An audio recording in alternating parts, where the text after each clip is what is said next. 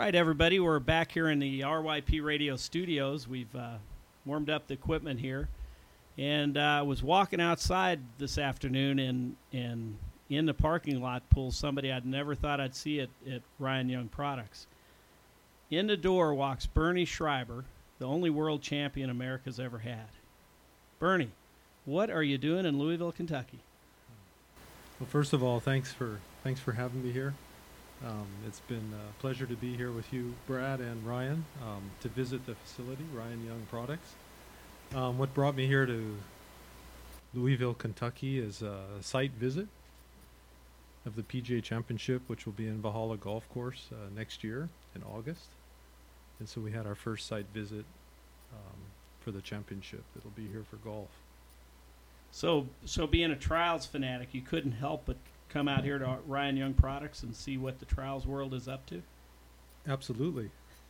yeah, I knew it was coming this way, and I, after the chance we had to meet at uh, at the World Championship in Tennessee, um, you know, I knew you were up here, and I thought, wow, this would be the perfect opportunity. At least I couldn't come by and not not make a visit. Well, Bernie came by here, and, and I couldn't help but drag him into the studio. He's a little hesitant to come in here because he's not sure what we were going to talk about. I told him we were just going to have a conversation, and that's really what we're going to do. So, Bernie, what I do to people when I bring them in here is I try to find out where they came from, how they came to our sport, and what, what turned them on about it when they first got there. So, I'm going to ask you to go way back in time to the first time you were ever exposed to trials or, or a motorcycle in general. What brought you into motorcycling?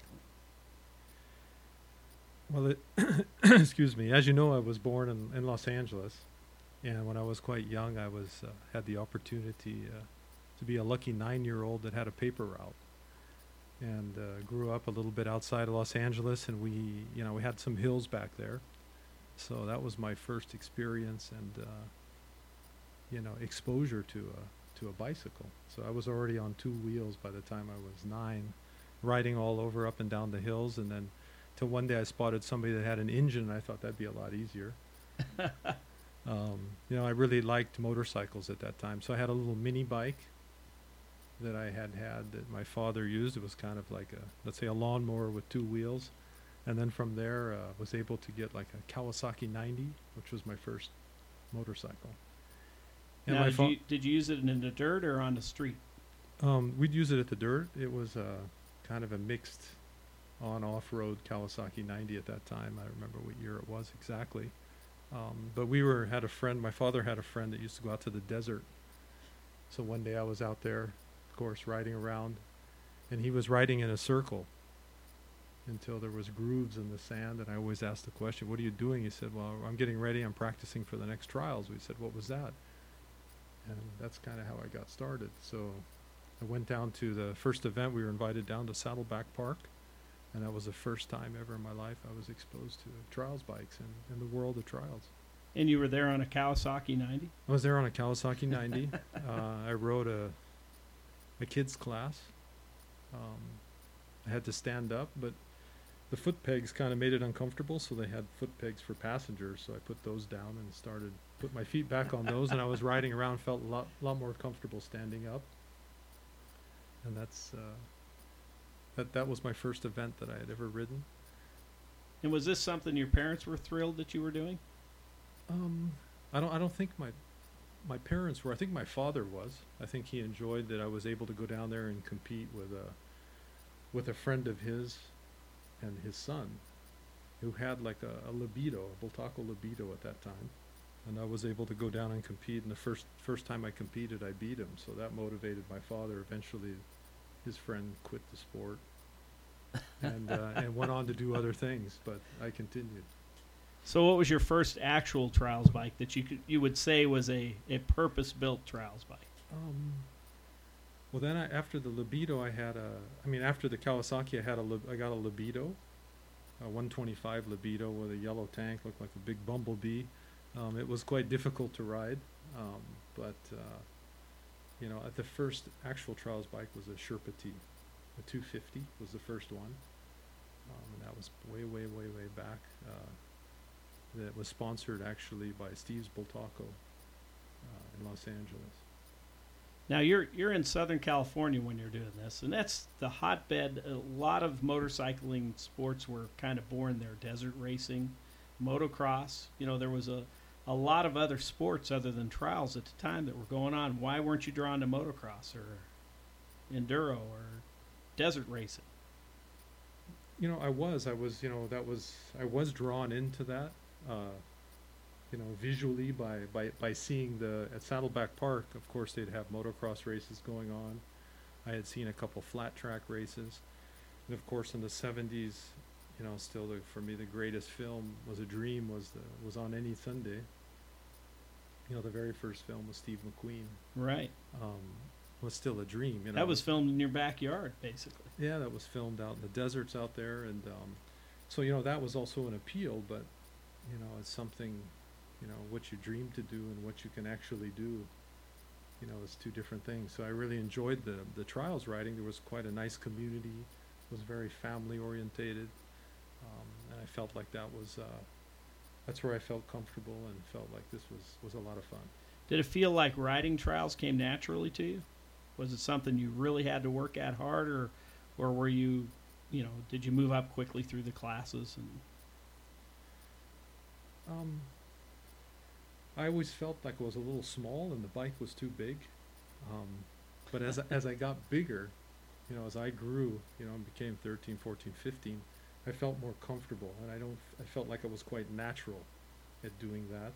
I had some experience, you know, with a bicycle and then I got on the motorcycle and I felt quite, that was really quite comfortable. And I went through the classes quite quickly, um, actually at that, at that age. so, so you're at these local trials, and you're you're obviously doing well. I guess at some point you you were the best at your locals. Uh, I can't say the best, one of the best. Um, as soon as we get up to the expert and the master class, you know, we had still quite a quite a lot of good riders. Who were the names you were competing against at that point? Do you, you By that time, it still comes out the you know Marland Whaley, Mark Edgar, Martin Belair. You know, there was Mike Griffiths. There was a lot of local riders in Southern California that were, you know, competing, and and every year they had this big event, you know, El Trial de España Right. which drew a lot of people and, and, and, and some celebrities like Sammy Miller who would come out or come from England and actually ride there. So, you know, that, that was, uh, quite the, quite the event. So as as you're coming up through your locals, so are some of these other guys. Because I mean, Martin Belair went on to be a, a what would be called a pro rider today, and went on to the to the TDN. And I guess you did the same thing. Did you ever ride the US TDN? Were you ever on the team? Yeah, I mean, I think, I think I rode that once or twice.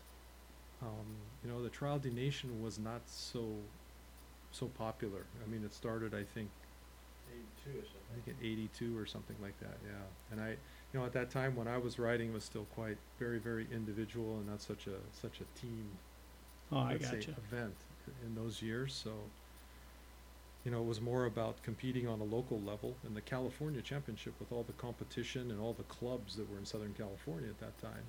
And motorcycling was quite big in Southern California in general, all types of motorcycling. You had a lot of media there, a lot of newspapers and magazines, and you know, I think the sport had grown out and became very competitive there. And then, so I did that on a local level, national level, and uh, started doing the, you know, the, the NATC uh, National Trials Championship. And when did you win that? Uh, the first time was in '78. And you won the national championship there. And how long was it from that point until you went over to Europe? I had already went uh, to Europe before I'd won the national championship. Okay, now explain that to me. What? so you haven't won a national championship, but yet you decide I'm going over to to Europe to do what? Well, you know, in, in, in those days, you know, the national championship, I had I had already won some events, but not the championship itself because you know I had not rode it enough. You know, I was still young, um, so I still wasn't 18 years old and still driving around. But when I when I won the El Trial de España, won the trip to Europe is what exposed me to Europe. So Oh, and a lot of our listeners probably won't be aware of that. But back then, if you won the El trial, you won funding to go over to Europe. Is that how it worked? Yeah, a, a lot of the funds that were raised during the El Trial de España event, which was thousands of people came out and spectators had paid to get in. Um, you know, all the funds from that, they would then pick the younger riders and some older other riders to go over and compete in Europe, or at least take a trip to Europe as a as a reward from from from that event, and that's why they had quite a few different riders there. And that was my first exposure to the to the European you know. So, so you won the El trial, and then all of a sudden you're able to go over Europe, and you just pick up and go. How long did you stay? Was that just a re- real quick trip over and No, back? the first trip I won was in 1974. So I went over to Spain and I was able to visit the factory of Bultaco. I visited the factory of Montesa. And then from there, you know, it was it. I went to watch the World Championship. At that time, it was not a World Championship. It was a it was a European Championship. So it didn't become a World Championship FIM until 1975. And then when I went back the second time, I was already became sponsored by Bultaco, and Bultaco was in, interested in developing the U.S. market, and they wanted a rider to sponsor.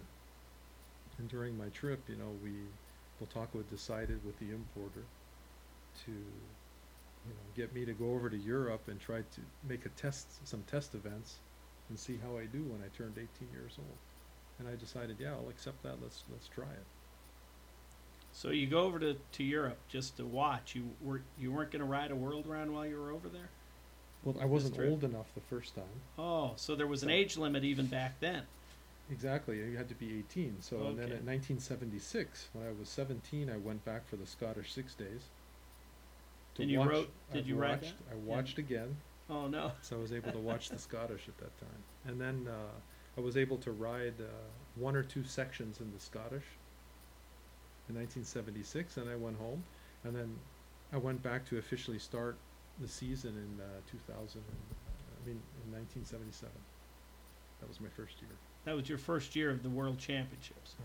So you'd already been over there a couple times, and just as a spectator, got to see how things were working, and that was just one of your goals is to go over there and actually ride the world round. But you, you weren't a national champion at that point. No, So so you were one of the better riders in America, but not the national champion. I was Bultaco's best rider.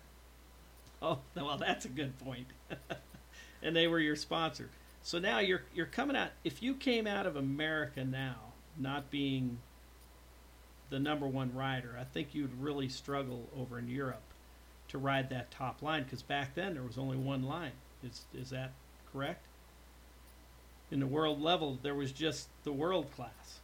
That, that's correct. Yeah, you know, one one of the reasons that you know I was able to go over, you know, of course, if you look at Bultaco's history, of course, Montesa Bultaco have a quite a, a long history, and Montesa even longer because, but before the 1980s, Bultaco had won the European Championship in 1974, 1975, they won the World Championship, 1976, 1977, 1978. So they had a lot. Uh, they had quite a big team. They had the French champion with Charles Coutard. They had the British champion with Martin Lampkin. They had a Finnish champion with Yrjö Vesterinen. So all the the team was strong. So they were looking for a U.S. champion by taking me already before to there to train me in Europe, so I could come back to the U.S. But what they didn't think was going to happen was I went to Europe and started beating their own team members on the European soil. And that, that that's why I went for a test event. I didn't ride the whole season in 1977. I just rode some test events, but I you know I finished already, you know, in the top 10 when I went over in the first couple of events.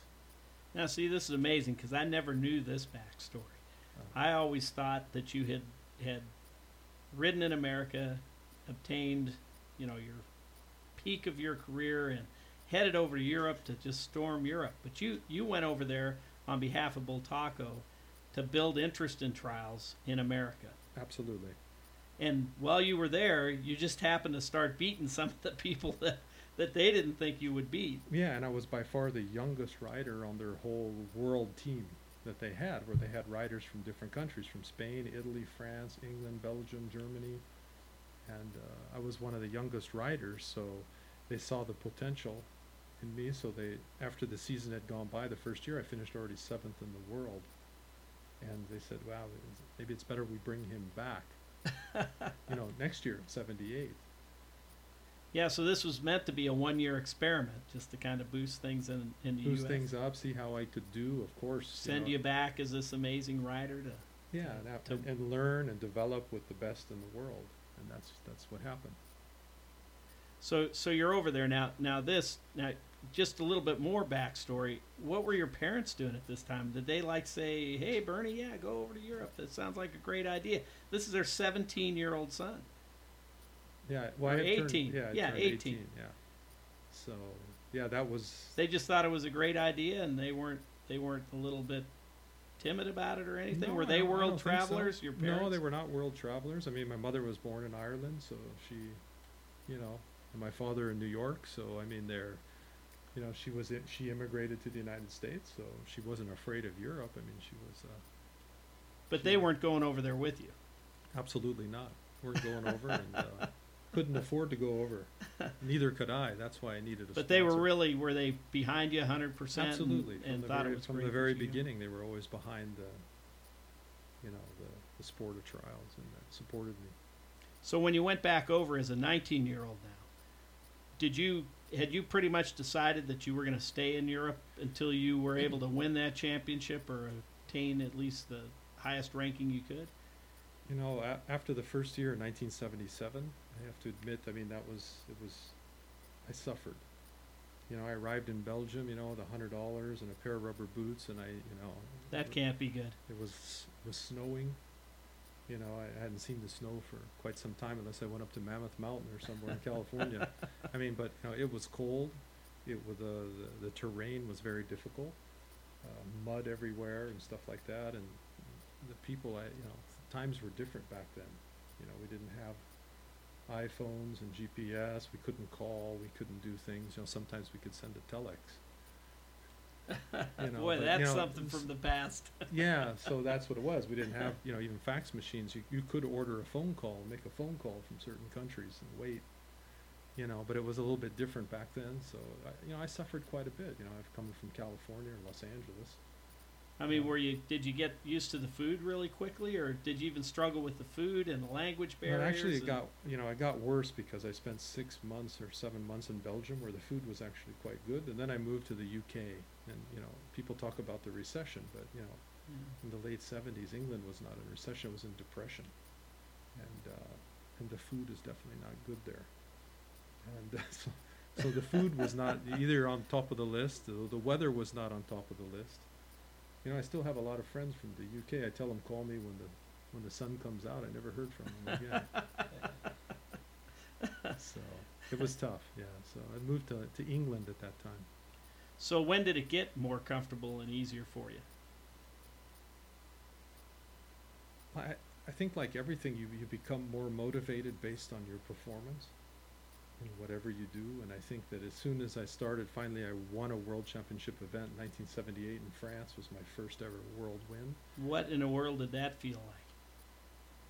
Well, to do that in France, you know, Yeah, because they mean, were it was the great. It was great to win, you know, and, and, and to do that in France. But you know, and then I think it was after that I'd won in Spain, you know, which was to do that on the soil where Bultaco was from, and you know, have a congratulations from Mr. Bultó.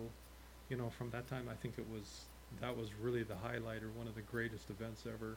Thousands and thousands. I mean, I think that eighty thousand people or something used to go to those events. an American one.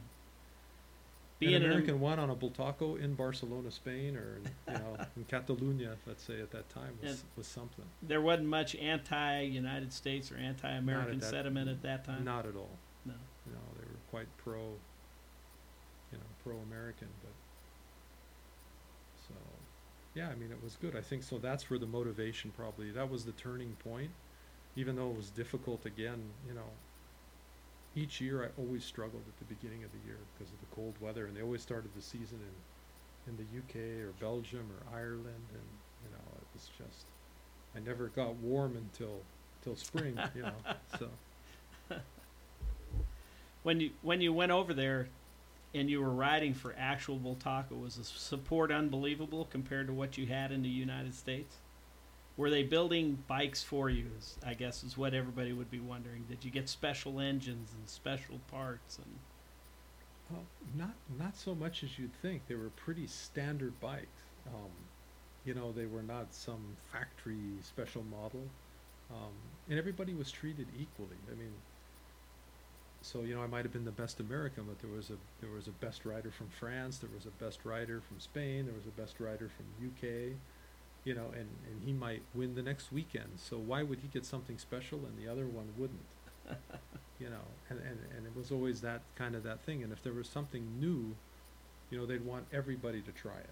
So there wasn't a real pecking order with the riders. It was just everybody got treated pretty much the same. Pretty much the same. I would say that always the world champion, who was Yrjö Vesterinen at that time, you know, always the one that was on the top would probably get the most support, which was, was quite, quite normal. Now you obviously had to beat him in Spain on a Bultaco. Yes, I did, yeah. So, the So- so how how does that happen? I mean, he he had to be one of your idols when you first got over to Europe, and then you're you kept getting closer and closer and closer until you could finally beat him, because he had to seem unbeatable when you first went to Europe. Yeah, but it took, you know, he was three years world champion. Yeah. So it took from the, my very beginning to, it took three years to actually become the best, you know, in the world. So he's a, he was a very competitive rider. I'm sure you've read a lot of stories about him, but you know, we'd call him the Iceman. So he wasn't your buddy right before the event. not not not before or after or too much during, you know. But uh, and he's still. I saw him two years ago in France. He's he's still telling me, you know, stories back when. Do you remember when? You know, and he's very serious about it. So it's uh, he was very competitive. There was no doubt. Now, now when you're over there and you're riding these world championships, for Bultaco, do they have like, did you have as many motorcycles as you needed? Did you have fresh bikes all the time, or a practice bike and a competition bike, or Um, most of the time we had like two bikes, but you know it would only come after. They always had like a team support bike or something like that. But I wouldn't just have two new bikes at once, you know. But I'd get two or three, or even the year I won the world championship, I think I had four, four new bikes. So every time we had the U.S. Canadian event, world championship, we'd ship bikes over and not ship them back usually. So that was always a chance to get a new bike and then keep it here so I could use that on the national championship as well. We'd always get a new bike at the start of the season. We'd always get a new bike and throw it away after the Scottish. because that was the end of the bike actually. Scottish would just Yeah, and practicing in Spain. bike. You know, where it's dry or in Italy where it was dry was very different than practicing in England. You know, you had mud from head to toe and inside the engine and filters and you know, you'd be under oh some section would always take you underwater. I never understood that, but you know, in Ireland every year at the start of the season, the first section was like a, you know, a three foot mud bog. So the first thing you do is go in. You had no more brakes. Your boots were full of mud, and it's freezing cold. I, I never understood the second section. They'd start you on the top, and you have it like a downhill, you know. so that's the way trials was. so so. Did you have a mechanic when you were? Yeah, it was like a Working on the team mechanic, not an. In, it, with Bultaco's times, there was no like, you know, appropriate mechanic that was for you. You had like a team mechanic. There was a truck with parts, and if you needed something, they would always help. You know, So you worked on your own bike a lot. pretty much a lot. Yeah, on your own bike, you'd take care of your own bike, and you had to learn that because the mechanics weren't there 365 days a year, so you had to fix. So would Fix you it. say you're a pretty good mechanic? Then? I was. Yeah. I was. You had to learn to be. Were you a good mechanic at 17 when you left the United States? I think I was a pretty good mechanic. Um, So your father didn't take care of your bike and nobody else did. You always took care of your bikes. Yeah, pretty much all the time. Took care of my bikes, you know. But you know, it's to have a Yamaha made in Japan, be a good mechanic is one thing, but to have a bike made in Spain, you know, in those days, you know, was not the, the highest quality in the world, you know. So as time gone by, you know, a lot of the, the quality of the product had improved a lot, but you had to take care of them quite a bit. Would people give you special parts like somebody that's making like Renthal? They had to be starting to make handlebars and stuff back then. Did you get special parts like that early on that were people were trying to test it into the competition or special tires? I'm just trying to look for anything that sounds like you guys were all on the same Yeah, we, bikes we doing had the like same factory stuff. contracts, and they wanted to always, they always wanted us to ride what they sell. They always wanted to sell what we rode. yeah. You know, they didn't want to make, you know, have the riders with specialty, you know, products, but, you know, they would always look into doing something special, you know. We would have little things like different foot peg positions. Some of us would have a little bit longer or shorter, or, you know, the pivot point on the, on the swing arm would be moved up like a half an inch. Um, some little suspension adjustments and things like that, but not so much, actually. Yeah, it doesn't sound like things have changed that much because it's just like Pat Smage. People are always saying, "Well, his bikes are special," but you know they're they're a Sherco. They're they're pretty much stock bikes that he takes out there and rides. They may have different foot pegs on them, like you're saying, or handlebars that, that he likes the feel of. But Yeah, probably most of the equipment like back then, it was like even equipment was still probably better than some of us could ride. You know, just like it is today. You know, it's the same same thing. now, what about logistics getting around there to the events and stuff? Did you have like a team truck or something you traveled in, or did you have to get your own way to the events? We had to get our own way to the event, and then there was like a team truck. So you know, they would take also the bike sometimes to to certain events, or or sometimes we would transport them. It just depends on where we were going from where to where, and and you know sometimes we'd use it both ways, but sometimes we'd go just with a with a bike with a trailer um, to certain events. and you won your world championship. What what was that season like? Can you explain that season? Was it just a cakewalk, or did you really have to fight? No, you always have to fight. You know, there's there's always something to fight. You know, for How many rounds were day. there? there's twelve rounds. Twelve rounds. it's always twelve. I don't remember every single every single you know event, but Yeah, I remember as always as the year three two years prior to you know I struggled in the beginning and had no hope that I could win the championship again. It was that was probably the most frustrating year was 1979 actually. So you see when you when you're most frustrated, sometimes you get results from that. so I had a really bad start to the season, but then started to as soon as it warmed up and I started winning. I think I won France, Spain, Italy. There was like three or four, five events that year, including the final event. But it was very very close right until the end. it was- wasn't locked up at the final. no, final not until event? the last event. So in Czech Wow. Republic was the last re- last event. And I remember that very well because there was a Scandinavian tour in Sweden and Finland, and um, Vesterinen was very favored by his national public and checkers, especially on some of the scores. I was a little frustrated after that, and but uh, the last event was in Czech Republic. And did it come down to the last loop, the last section? No, or- actually, that the first lap, you know, I still remember. I don't remember any points. I had like twelve, and Vesterinen came in. He was really the main challenger, and I think he had like twenty-eight points Wow. on the first lap, and I finished the whole event with like twenty-two total. so, you So, won it yeah. after the first lap. huh? Basically, it was yeah, and that was it. yeah. That's focus. Okay, so now you're crowned world champion. How did your life change after that? Then the work starts. yeah. You know, it's always the same. It's it's you know, to, to win something, it's it's difficult, but to keep it's even more difficult. Whatever it is. yeah, well, that's that's true in life, isn't it? Exactly, and I think that that's always the most difficult thing. So can you can always say, well, you know, and at that time, Bultaco was already struggling. Spain was in economic, very difficult times. Disaster. Yeah. And um, you know, Bultaco, you know, had informed me. I remember I won the world championship, and they they told me basically before the end that I was probably chances are you wouldn't get a bonus because they didn't have the money for that. So, you know, it shows again you're not really riding for just for the money, especially when you're young and coming up, because the thing you want is that title, you know. So you won the world championship, and then they couldn't pay you the bonus. Couldn't pay the bonus and went bankrupt. Oh, brother. So luckily we had a strong support at that time from Comerfords in, in the UK. And they were able to, to maintain the year end and the beginning of the next year and, and at the same time Italjet came on board.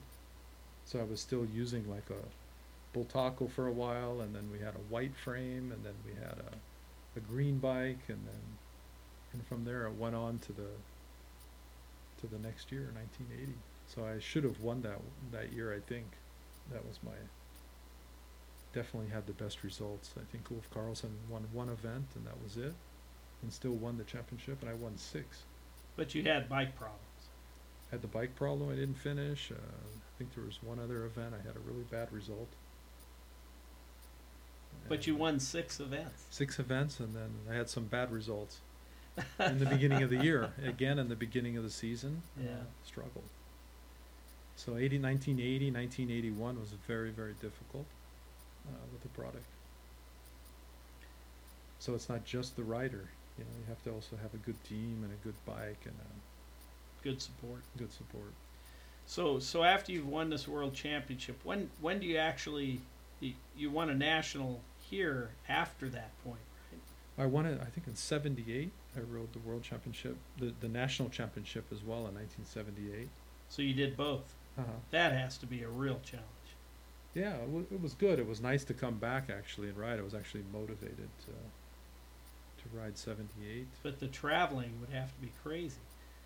Yeah, but I was trying to get back as as much as I could in the free time between, you know, to come back to the U.S. because it seemed like I was in Europe for Yeah. for years, and that was just months. yeah, That's when it was hard for you. yeah, it was tough. Yeah, so, but then you get used to it after a while. And you were telling me you competed in how many world events? I think it was 107. Yeah, it's an incredible Yeah. number. Yeah, something like that. Yeah. So So then you you finish you've you've won your world championship. Why didn't you come home? Why didn't you come back to the U.S.? You stayed over in Europe after that point. yeah, but I think that that you know I had already set myself a career, you know, doing that. So that that was my life. I mean, that's all I did. So 100% racing, you know, riding trials. That was my life already built, you know, into uh, for over three years. I had built myself into a structure. I think there was a couple of things that happened. I started to spend more and more time overseas because there was a change in the manufacturer. Then I moved to another country. Then they started doing these indoor trials, which kind of was off season. You know, and, and, and that also kept even more busy. You know, there's a lot of other indoors like Kickstart had started in the UK, and then Barcelona had their their indoor trials, and then every country was trying to to host that, and of course they wanted the top riders in the world. And so I was called upon a lot of times, actually making almost as much money doing that than than doing the outdoor world championship. So that's kind of what kept me there most of the time. So So before you knew it, you were a comfortable European. You were more comfortable there than you were coming home or coming to the U.S. um, At some point, that had to happen. At some point that happened, but I don't think it was then. I think it came way, way, way, way, way after. Comfortable European. difficult. Yeah, that was difficult. That didn't come until till much, much later in my life. Well, I'll tell you what, Pat Smage will love to hear that because he's never been comfortable going over to Europe and, you know, knows that that's not, not in his destiny just because he can't get comfortable over there. So to hear that you were a little uncomfortable over there will go a definitely long way. uncomfortable. It's you know, it's it's it's now I love Europe, you know, and, and uh, I think it's difficult to to come back here actually. Yeah. Um, so there's other things that that I find difficulty with, and then you know, but it's important is to understand, to live in a country, understand the people, understand the culture, speak the language. And, and from there, then you can, and, and to do that, you need to actually work in a country because you don't really understand the people just by traveling around to events. You need to work a day in and day out with people and, and speak the language and understand where they're from. Then you can feel comfortable. At least it helps. Okay, now to explain explain to me your last time on the trials bike competing at the world level when you knew you weren't going to get back on that bike again? I think it was the last world championship that I rode here in the U.S., which was I think in 1987. Had you announced a retirement at that point, or you were just I- I don't think I had announced it yet. I think it was in 1987. I don't know, remember exactly where the event was, but I remember that this. I remember the first time. I mean, already like two or three years before, when I started to see indoor sections, it started to scare me. But they were so dangerous that I thought, either I'm getting too old for this, or, or something's happening, you know. And when I started to see the world championship become that way with the sections, you know, where I, I didn't feel like there was no chance I could, could do that.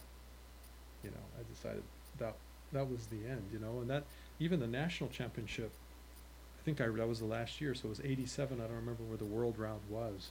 It was in Pennsylvania. Pennsylvania, yeah. I, I think that was exactly where it's at. And I remember some sections there on rocks and jumping on top of stuff. And I just didn't have the technique for that. And it just, um, I said, you know, that was enough for me. so now you're going to walk away from trials. Uh-huh. You know that's not going to be where your living comes from anymore. And you're in Europe. You're going to live there. What do you do from there? That's tough.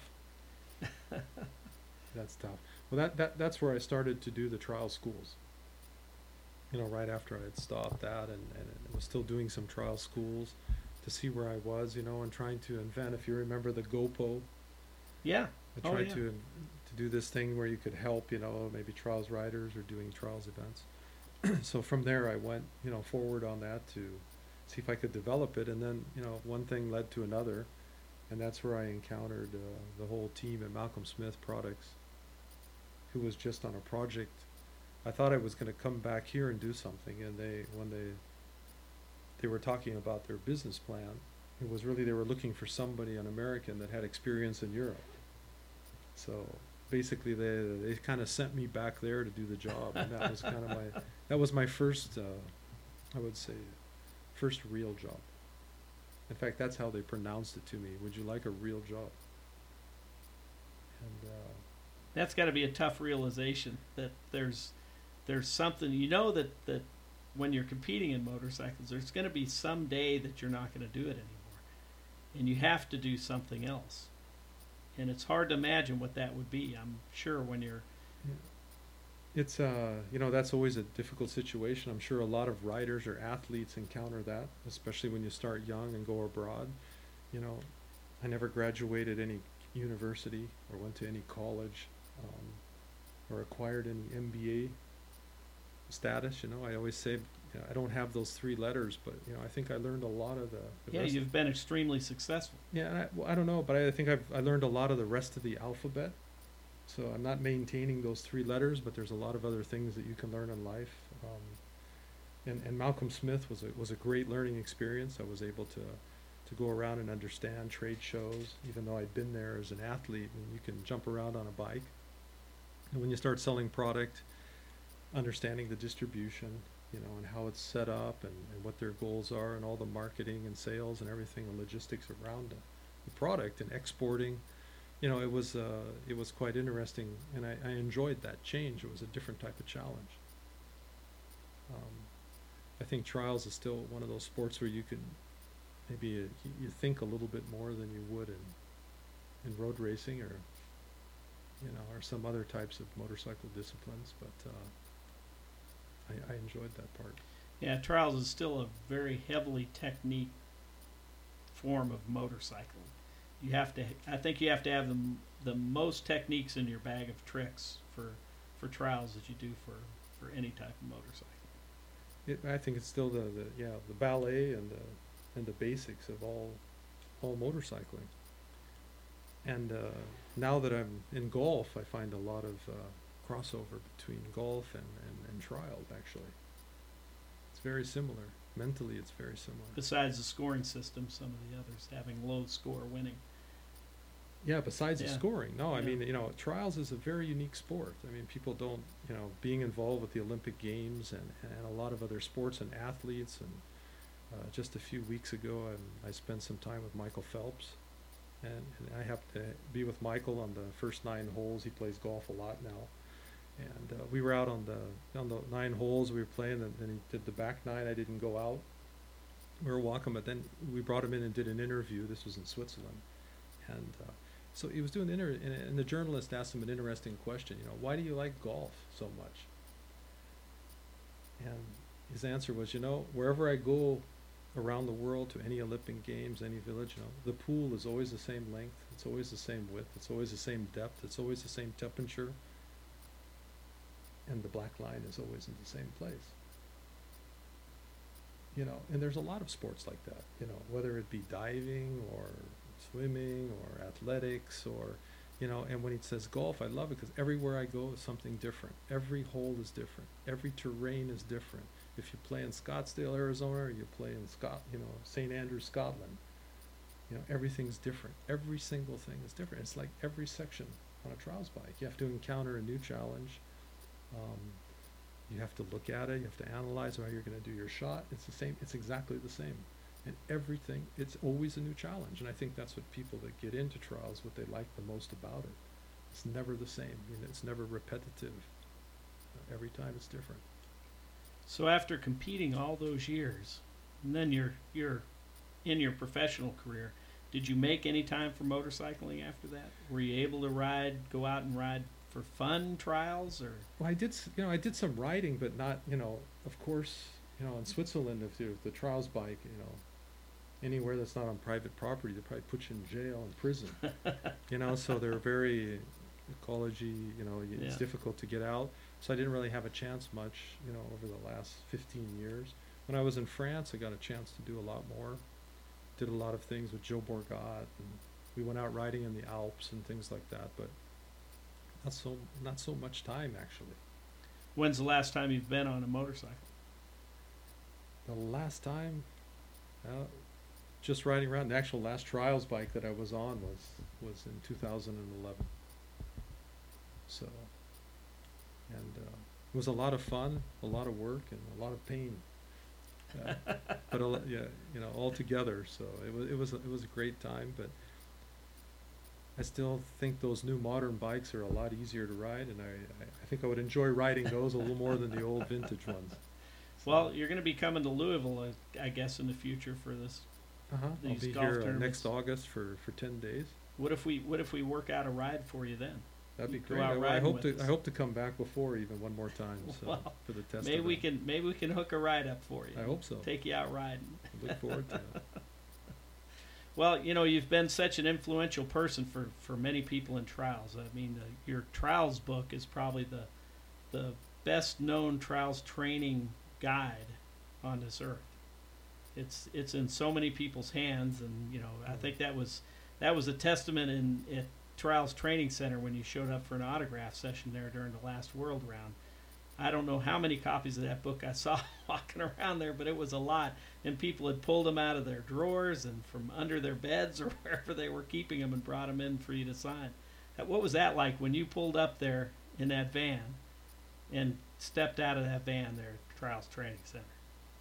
Yeah, I mean that that was a very emotional moment actually. Yeah, Um, it would have s- to be. to It was see all the emotional for me just watching it. Yeah, I was I was uh, quite surprised to see all the all the fans or supporters of the past that uh, you know were down there in Tennessee and, and came with not just the trials book, but I mean just uh, you know all all kinds of stuff that they had pulled out of the wor- woodwork and, and brought back some stories that that I that actually came to mind after, but I you know it was it was quite emotional. They were asking a lot of good questions and uh, bringing out a lot of good signatures and, and things like that from the past, you know. But And you were so patient to stand there because I know it was way beyond what you what you had thought you were gonna, was just gonna shocked. do. and to give everybody out there an idea, we we had uh, set up at the World Round for him to start signing. I guess it was around four o'clock in the afternoon. It was after the competition, and I was working the booth where he was going to be. And by about noon, I pretty well understood that that there was going to be a mob up there. and and by a mob, I'm talking a couple hundred people.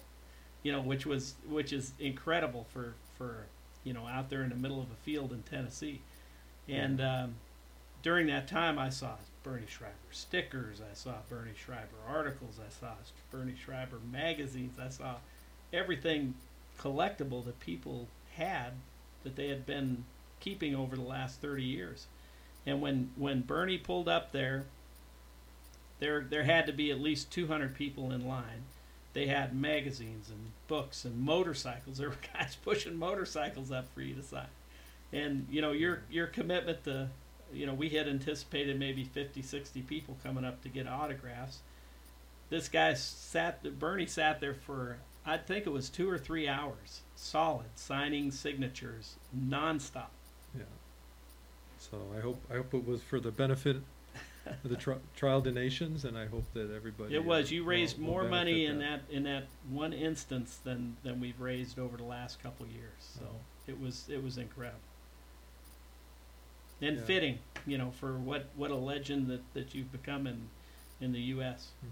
And since you had been in Europe so long, I think people just were you know ready to see Bernie Schreiber again. Uh-huh. well, hopefully it'll be not 30 years again. Yeah, you are living in the United States now. Where where are you living Yeah. at this point? Now I'm based down in Palm Beach, uh, working in golf for the PGA of America.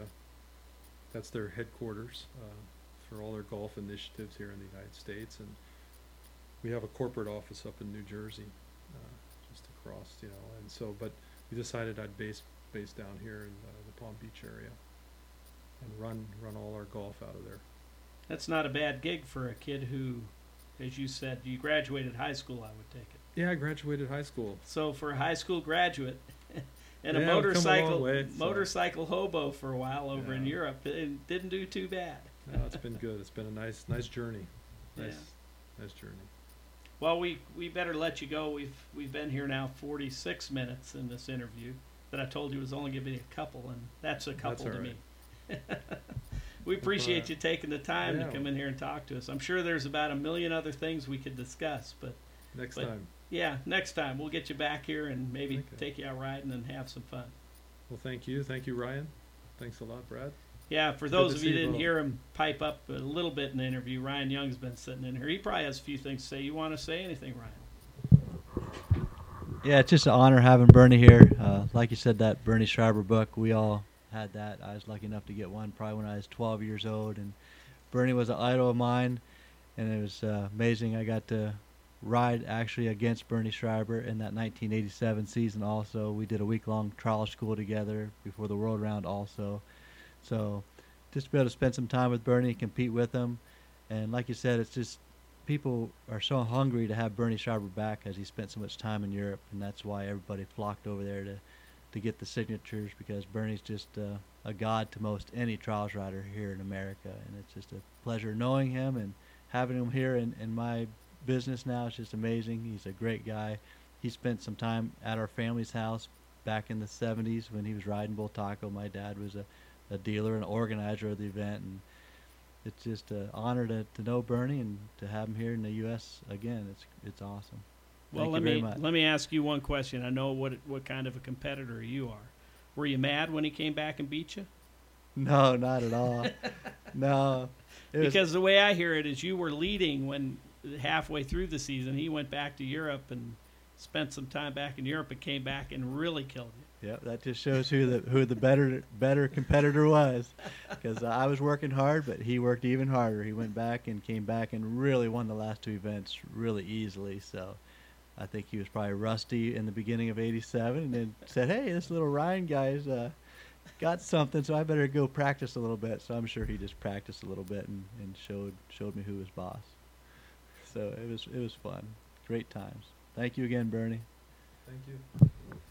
All right, well, we'll go ahead and wrap up this session of RYP Radio. We thank everybody for tuning in, and uh, you know, put send us a comment if you have any comment on this, or you have anybody else that you want us to talk to, or try and rope into an interview. And again, we'll um, we'll just wrap up this one, and uh, until the next time.